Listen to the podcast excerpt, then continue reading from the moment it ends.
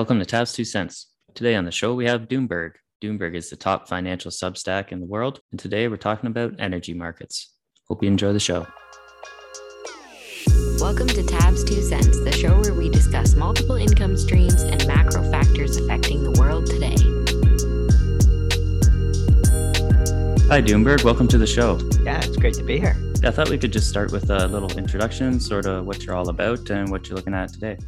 Yeah. Hey, so uh, I'm Doomberg, the head writer of the Doomberg Substack, and we are a small team of industry executives and scientists from heavy industry, commodity sector, energy sector. And we write a Substack that publishes six to eight pieces a month, and we are having a blast doing it. And, and we write about energy and the economy at large. And sometimes we write about stocks, and we mix in a bit of crypto. So it's been a, a fascinating experiment. And so, yeah, that's what we do. That's awesome. It's nice, to, I think, to have sort of a generalist approach to this stuff sometimes because it's a pretty interesting place out there. One thing I noticed when we were talking back and forth, communicating through email, is a little tag at the end that says energy is life. I, I, thought that that was a pretty nice way to close out an email. And I wonder if we could just start with a little discussion on the macro environment for energy. Where do you see energy right now and where do you see it going? So obviously, energy is well off the highs from the summer at the peak of the energy crisis. And our phrase, you know, energy is life is born from the fact that without energy, of course, there can be no society, there can be no standard of living. The human endeavor, in fact, is just a constant, unrelenting struggle against the forces of entropy. And so literally your standard of living is defined by how much energy you get to waste. And for a period of time, more than a decade, I would say, we were in a period of excess primary energy. So energy prices were low and there was abundance of energy driven primarily by the revolution in technology and the shale patch in the US. COVID changed a lot of that, the lockdowns associated with COVID, as well as ESG policies and energy companies' renewed focus on cash flow instead of growth. Meant for a period of time earlier this year, we were in a situation where not only were we short primary energy, but the market feared that the situation could get much worse. And of course, today's price is a combination of supply, demand, and expectations. It looks like so far, at least, the edge of the potential risk factors around the energy crisis have been abated or removed because of unseasonably warm weather in Europe. And that has deflated the price of energy. And also, of course, the Chinese lockdown, the zero COVID policy in China, the release of oil from the US Strategic Petroleum Reserve, and a slowing economy, especially in Europe, have contributed to a rebalancing of supply and demand and a resetting of price in a downward direction. There's signs that China is opening. And as we're recording this, uh, President Xi just landed in Saudi Arabia and is getting the red carpet treatment from MBS. So we shall see. It's going to be an interesting few months for sure. But at the macro level, there's a lot of pessimism in the energy trading market around the future, which could be a good contraindicator of perhaps a turn in the prices. But right now, some of the worst case scenario risk from the concerns that were totally justifiable this summer seem to have been abated. Yeah, and I think when we talk about energy, it gets a little bit complicated because there's a difference between electricity price and commodity price. I know there was an article that came out from Bloomberg in this August, and they were saying that price in Europe was equivalent to $1,000 a barrel for crude. And I wonder if you could elaborate a little bit on that because that's, I think, sort of a sticking point for lots of people. Yeah. So, one of the confusing things about analyzing energy, which is something we write about a fair bit, is they are traded in different units of trade. So, a barrel of oil or a million BTUs of natural gas or a ton of coal. And it can be difficult to compare prices for different commodities because they're traded in these different units. One of the things that we like to do is harmonize everything, ideally to dollars per million BTU, because you could basically then compare primary energy sources with the same measurement stick. But people prefer the price of oil in barrels sometimes. And so, as a general rule of thumb, if you take the price of natural gas quoted in dollars per million BTU and you multiply it by six, you get an estimate of what the energy equivalent price of natural gas is in barrels of oil equivalent. So, actually, it's like 5.6, depending on the grade crude that you're talking about, but just six is a good round number. So, for example, today in Europe, natural gas is trading at $45 per million BTU compared to less than $6 in the US, by the way. So, like this massive price disparity between the regions persists. But at $45 per million BTU, you're looking at what's that? $270 a barrel of oil equivalent. At its apex, natural gas in Europe traded at $100 per million BTU, so roughly $600 a barrel of oil, and so on. And, and you could do the same with coal. There's different dividers. So you take the price of coal and, and you could normalize it in dollars per million BTU and so on. And then, so when they say electricity prices, that's a little bit deceptive because that's sort of a highly refined product downstream from the primary energy sources. So that's the real source of the confusion. And unless you sort of have a feel for numbers, as some people do, it can be difficult to compare these sources in an intelligent way. Yeah, I agree. I know I get stuck sometimes looking at electricity prices and commodity prices, and it's not the same in every country, and it's you know it's it doesn't equal out necessarily. So that's where it gets difficult. And just going on electricity prices, one of the cheapest ways of gaining electricity and powering a country, as we all know, is nuclear. And some people think that we might be going through a nuclear renaissance in the late stages of 2020s. I wonder if you could talk a little bit about nuclear and where you see that going. And so we're huge proponents of nuclear power. And our strong belief is that you cannot decarbonize the economy without massively destroying standards of living unless you have a, a, complete renaissance in nuclear power. And the reasons for that are numerous. The most important one is it is an incredibly high energy density material, energy dense fuel, and the payback periods on energy are short. Now, nuclear is expensive financially, mostly because opponents of nuclear power have made it incredibly difficult to get permitting and to they all kinds of litigation and complexities that, that arise when you want to build a nuclear power plant, at least in the United States. But in the rest of the world, and you know, even in Canada, there seems to be a re-engagement with physics and and a desire to have nuclear be a contributing factor to the suite of energy solutions that we have. Now, in addition to energy density, another reason why nuclear power is so beneficial is because it produces baseload power. In the industry, the term that you would use to describe how effective nuclear power is called its capacity factor. And a capacity factor is the percent of the time that it's operating at its peak capacity, or, or said another way, it is the ratio of how much energy it actually produces to how much energy it could produce in a given time period. And for nuclear power, if the plants are run correctly, you can get capacity factors in excess of 90%. It produces steady baseload power 24 hours a day. Whereas with wind and solar, if the sun isn't shining or the wind isn't blowing, it doesn't produce much power at all. And for solar, you know, in the right spots of the world, it can have a capacity factor as high as 25%. But in places like Germany, and we wrote a piece on this just recently, the capacity factor integrated over the years is something like 11%. And so this is one of the deceptive sleight of hands that the people who are pushing for renewable energy like to play. It's a trick. We have, you know, 10 gigawatts of installed solar capacity. Okay, but in Germany, that means it's, you know, going to produce at a power rate of one gigawatt over time. And so you have to install so much more solar to produce the same amount of electricity. And then on top of that, because the electricity produced by wind and solar is intermittent, you have all of these complexities in the management of the grid. And these costs are usually left out of calculations when you try to compare the cost of wind and solar to the cost of nuclear. So that's our view. There is no path to decarbonizing the economy that doesn't run through nuclear, unless you would like a lot less people on the planet. And so those are the choices. Yeah, absolutely. I agree with that 100%. I think we need nuclear if we're going to decarbonize the economy. And actually, I was going to bring up a net zero economy. And I wanted to ask you what your thoughts were on net zero and a net zero economy, if you think it's attainable. And if so, who do you think can get there first? I mean, there's so many different definitions of net zero, but I'll say this the path to radically reducing our carbon intensity, assuming that we keep that as a goal, involves a combination of nuclear power and then smartly electrifying our vehicle fleet and then massive investments in things like insulation and so on. You know, so that, uh, in fact, you know, lighting is a huge source of CO2 emissions. And put it this way let's just take electric vehicles for an example. Right now, the policies and government support and incentives are all directed towards moving people from internal combustion engines to full battery electric vehicles. There's a worldwide shortage of battery materials, things like nickel and uh, cobalt and lithium and copper wiring and so on that worldwide shortage of battery materials needs to be the thing that we manage to. That's the constraint. And so our view is that instead of pushing full BEVs, where you might have a you know an 80 kilowatt hour battery in one car, from that same 80 kilowatt hours worth of batteries, you can make four plug-in hybrids, 20 kilowatt hours each, that you could probably shave 90% of people's fossil fuel uses across four cars. And the math is very simple and undeniable. With one big battery electric vehicle, you abate one person's fossil fuels, at least, you know, gasoline use. And with four plug-in hybrids, you abate four times 90 is 3.6, you know, it's 360. So it's almost four times better fossil fuel abated per pound of battery to go plug-in hybrid. So our policy would be a rejuvenation of nuclear power and then we would reorient our strategy around electrification towards plug-in hybrids. You're always going to need some form of fossil fuels for driving big diesel trucks, for example. Those would be very difficult to electrify, but also as a starting material for the chemical industry and so on. And so I think the optimization equation has to be total standard of living we wish to provide our citizens divided by CO2 emission. And driving CO2 down and increasing people's standard of living is the trade-off.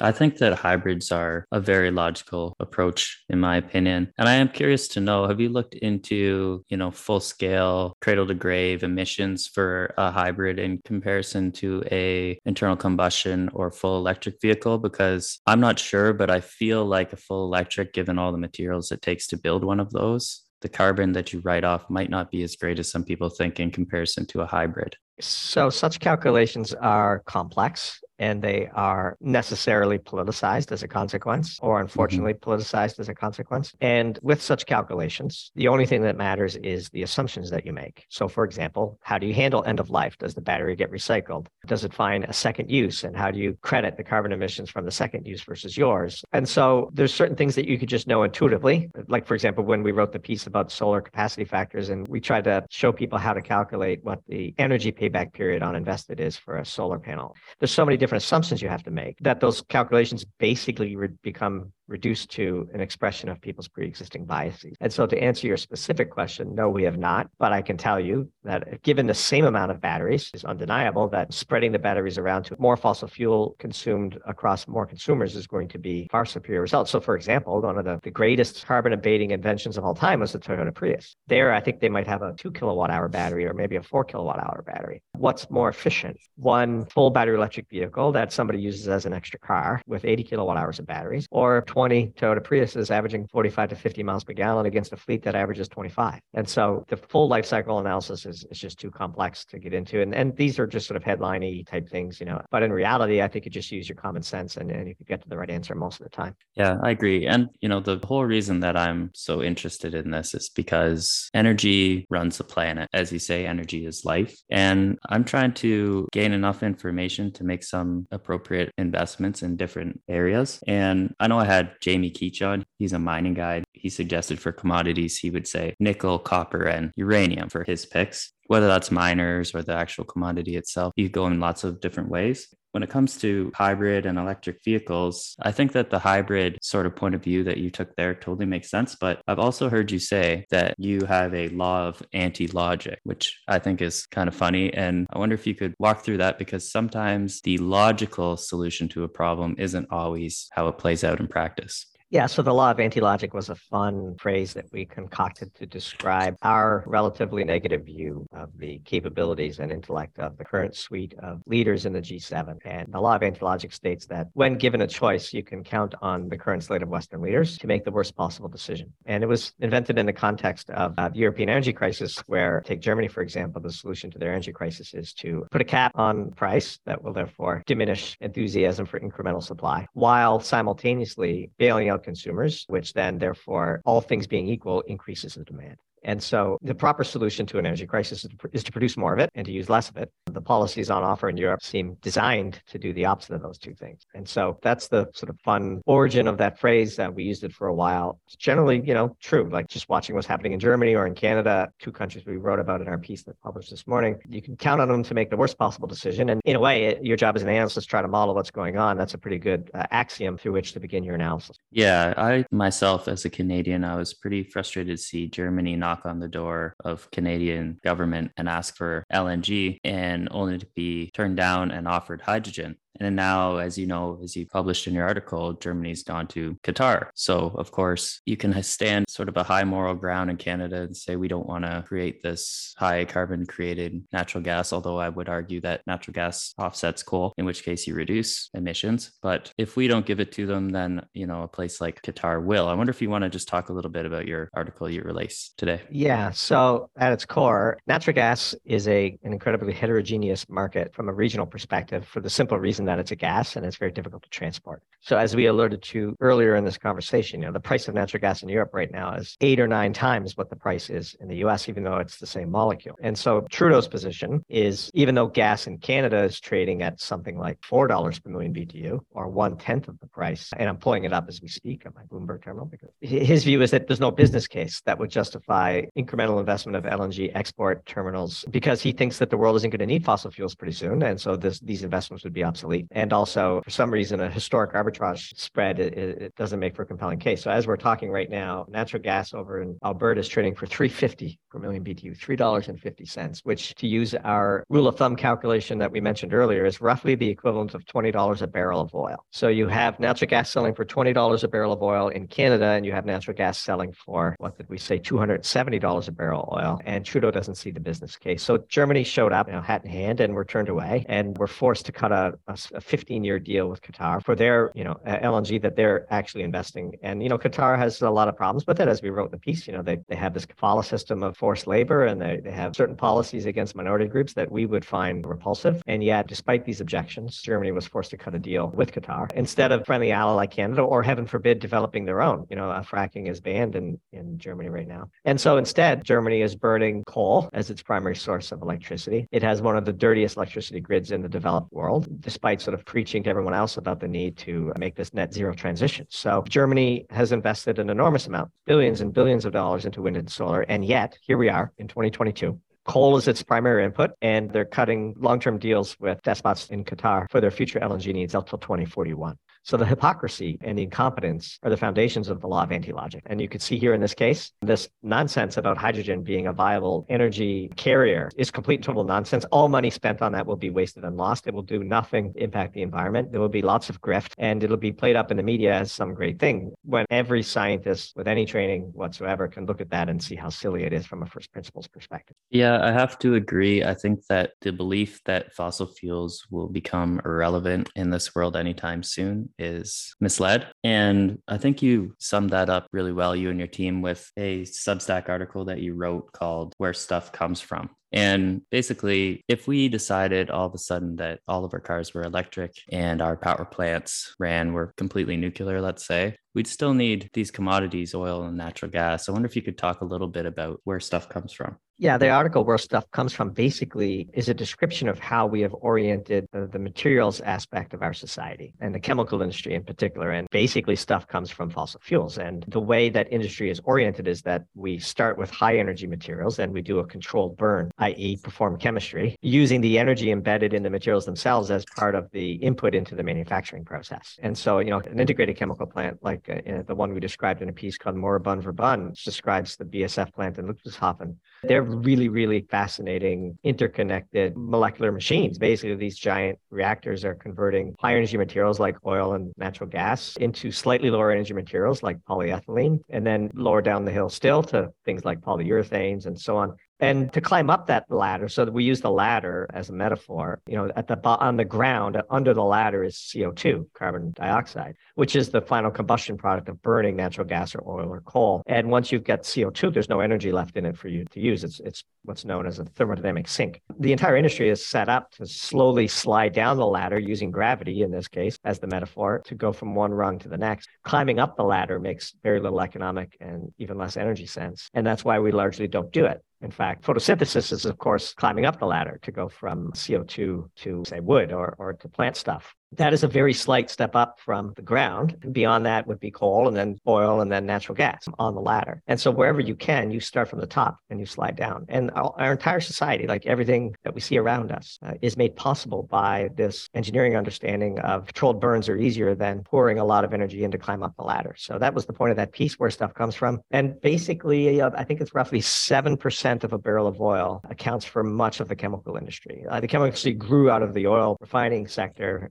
Um, because there was a need to make good economic use of the byproducts. So, for example, asphalt is the still bottom from refining, and, and that's why we have all these roads paved with asphalt because you got to put that asphalt somewhere. And so, yeah, once people understand where stuff comes from, and unfortunately, few politicians do, then you could be in a position to make intelligent choices about what our trade offs should be. There are no solutions to the energy debate, there are only trade offs. Uh, which trade offs are you willing to make? Yeah. And I wonder if you could talk a little bit about a couple of those trade offs. Yeah. So, for example, nuclear, the big boogeyman on nuclear is, quote, nuclear waste. You know, we're destroying the planet for tens of thousands of years. And we have argued uh, forcefully and we think convincingly that the, the, nuclear waste argument is nothing more than a canard compared to the benefit of steady baseload power with 90 plus percent capacity factor and power plants that last 60, 70, 80, 100 years. Dealing with a relatively small amount of nuclear waste in a safe manner is a incredibly tiny price to pay for the life nourishing state of living enhancing energy that nuclear power plants produce.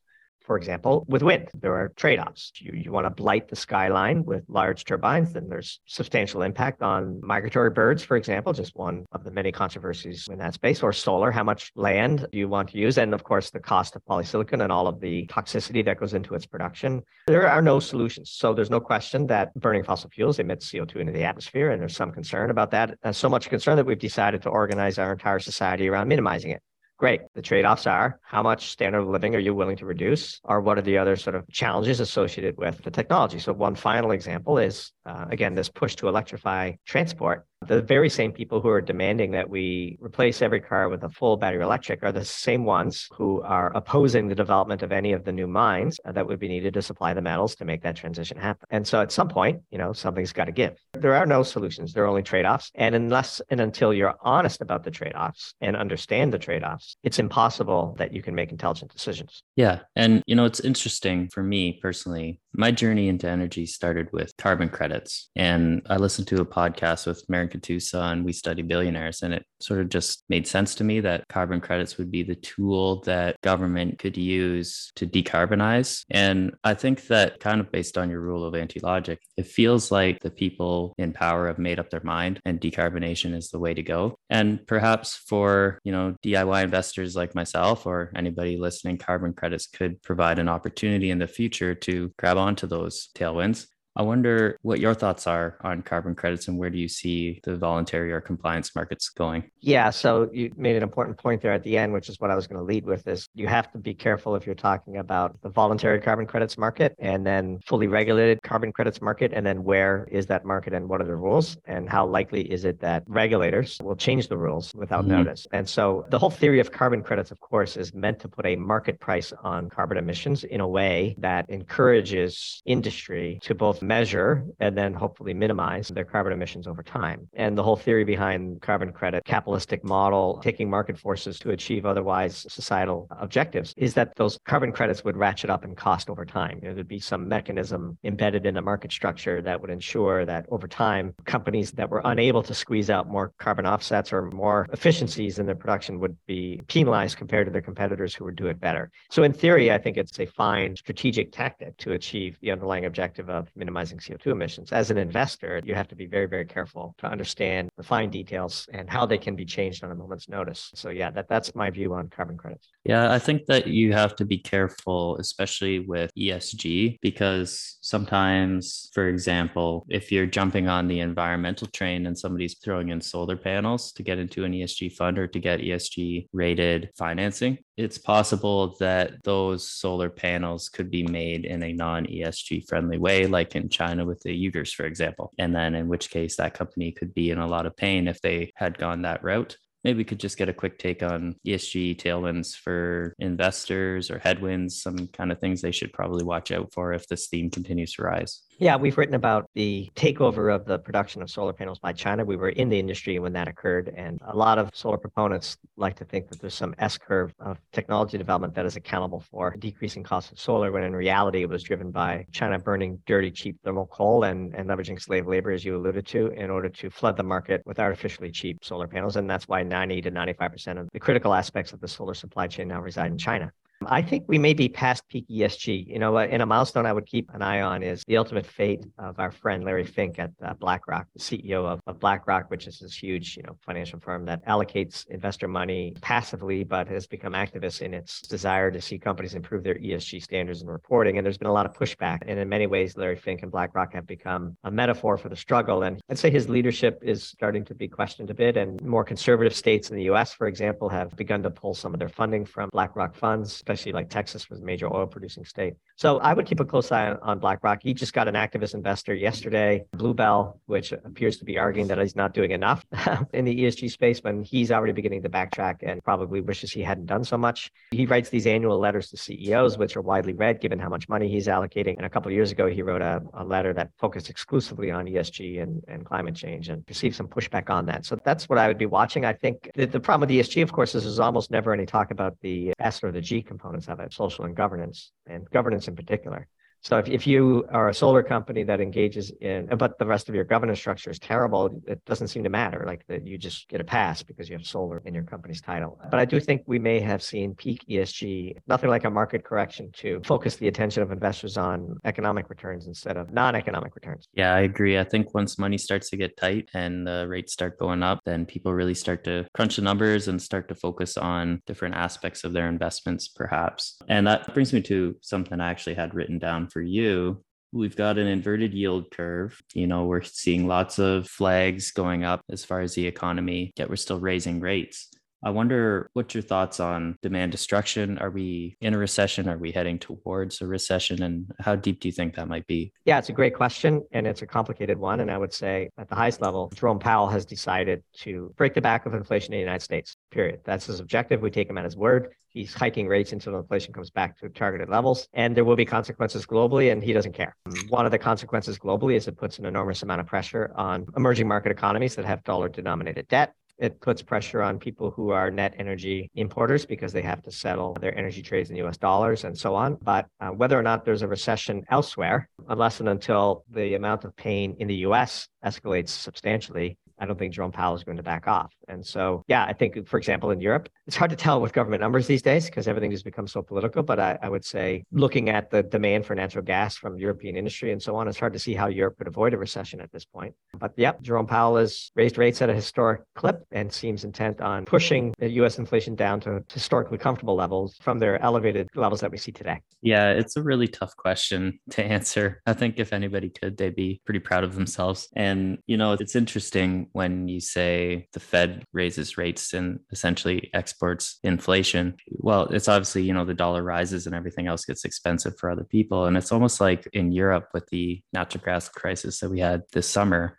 they got their gas they're a rich nation, but they pulled it from other places. And you saw protests going on in Sri Lanka and some of these other countries that couldn't afford to pay off these ships that were redirected to Europe. I wonder with the energy crisis in Europe, how do you think that's going to carry on over the next five years, decade? And what kind of an impact do you think that the European energy crisis is going to have on the globe? Yeah. So the European energy crisis looks set to be resolved after next winter. So I don't think it's a five to six year problem. It's a one more more winter after this one problem. And by then, we're seeing this wave of LNG import and export terminal construction coming online. And you'll notice that Qatar, for example, doesn't kick in until 2026. But countries like Australia, Qatar, and the US are building new LNG export terminals, and countries like Germany and the rest of Europe are building LNG import terminals. And once all of this new construction comes online, which is occurring at a very rapid pace compared to historical standards, we will have a much more global market for natural gas, and things should harmonize down generally speaking, arbitrage drives prices down.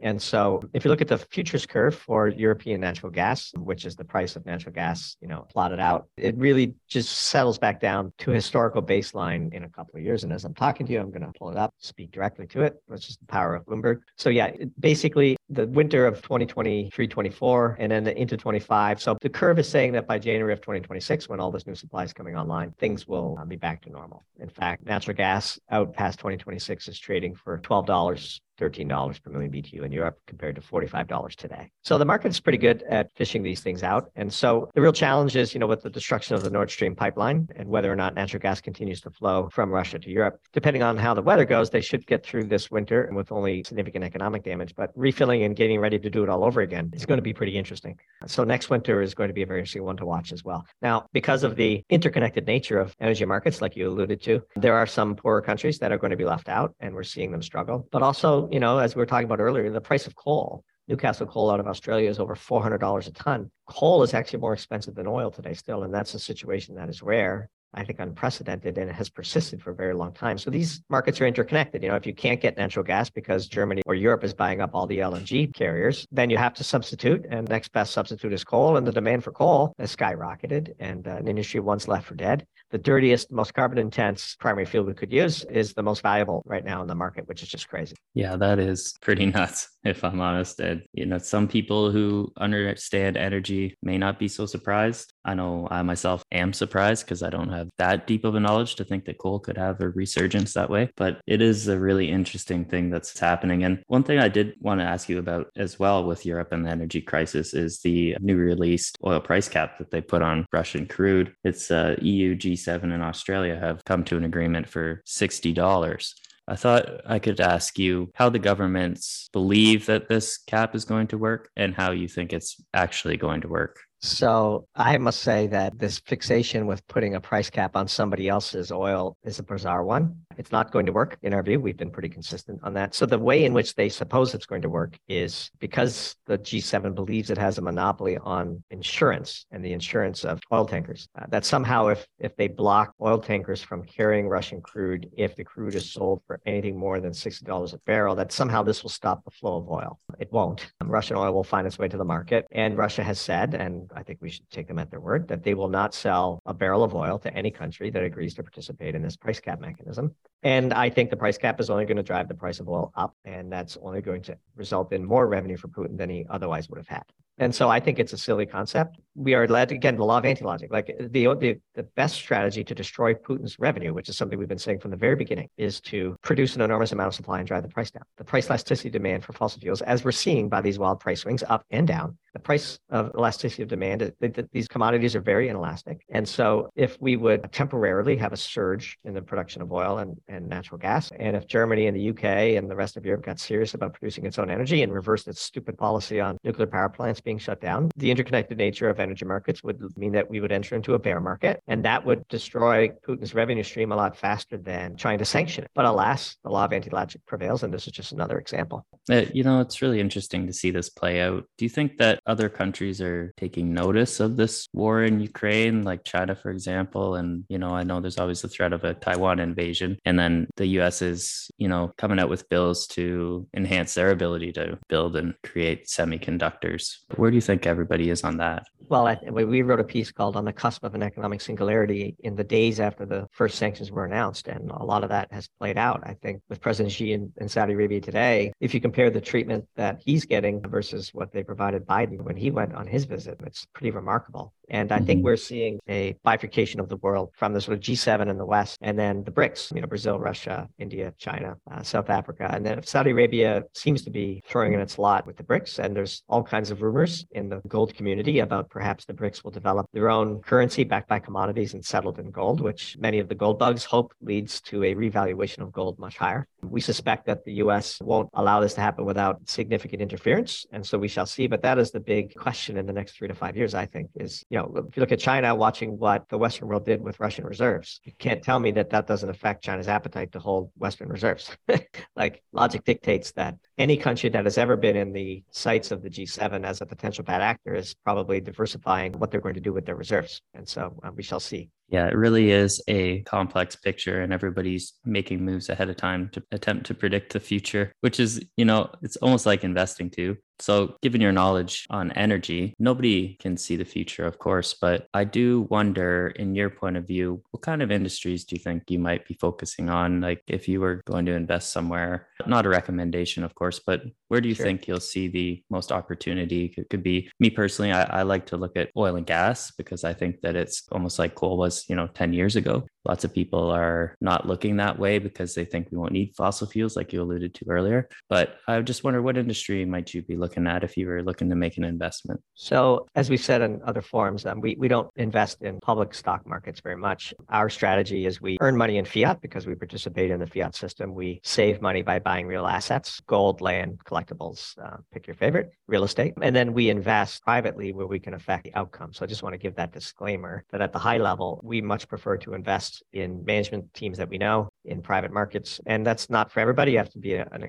accredited investor, for example, to participate in many such deals. But we prefer to do that because we can use our network and our skills and leverage our abilities to help the companies we invest in grow directly. Having said that, we are always interested in industries that have been overlooked, as you mentioned. And also, I think there's going to be two big trends over the next 10 years. Uh, one of them is, of course, onshoring. So, return of manufacturing back to the US, NAFTA, Mexico, Canada. And second is old industries that have been overlooked are very interesting opportunities because they're selling for pretty decent prices. And so we would consider ourselves to be value investors where we look to get in early on in a private company and then help it compound. And so manufacturing, upgrading, any industry, for example, I'll give you a great one. Uh, any industry that is back integrated to natural gas in Canada is going to be doing well, especially if they can price their products on the global market. So if you could pay 350 a million BTU for natural gas in Alberta, and then you convert that into a product that you can sell on the global market, and you're competing against people in Europe making the same product but paying $45 a million BTU for their gas, you're going to be printing money on that spread. But generally speaking, privately held companies in markets that we can understand, like we need to understand how the company makes money and what its competitive position is and, and how good the management team is, all the sort of blocking and tackling that you used to do as a stock picker, but has been overwhelmed by the passive flows dictating returns in the stock market. We'd like to do those things, but in the private market where we can affect change ourselves. Yeah, I think that that's a great approach. And if I ever get to the point where I can do it that way, I would love to give that a shot as well. With that being said, I think this has been an amazing podcast. All I ever try to do with this kind of discussion, this sort of macro speak, is get a little glimpse or just a little peek into the future of what might be and, you know, maybe look around a corner, as they say. And I think that your insights here have really helped me to sort of build a picture of what I think may happen and hopefully anybody who's listening. So before we end the show, I want to just give you the opportunity to let anybody know where they can find your content. Yeah. So we are on Twitter at Doomberg T. The letter T is in Twitter. And then all of our writing is at doomberg.substack.com. We are 100% subscriber supported. So we accept no ads and no sponsorships. Not that there's anything wrong with those business models, but we believe when our subscribers are the main source of revenue, we have the maximum editorial flexibility to be as provocative as we would like to be. And so for that reason, we've gone with that business model. And we are behind the paywall now, but you sign up with your email, you do get pretty extensive previews to all of our pieces. And then you see enough previews, maybe you'll plug your nose and jump in the pool and join the thousands of other subscribers that we have that have made Doomberg the top finance substack in the world after launching paid in April. So we're super thrilled. It's, it's the work of our life. We're so blessed to have found and created Doomberg and to have found what we were meant to be doing. And so, yeah, doomberg.substack.com. And it was great. And I look forward to chatting again. Absolutely. Thank you so much for coming on the show. I really appreciate it. You bet. Joe is not a financial advisor and may have interest in the stocks discussed on the show. So do not take any information included within this podcast as a recommendation or formal advice. Thank you.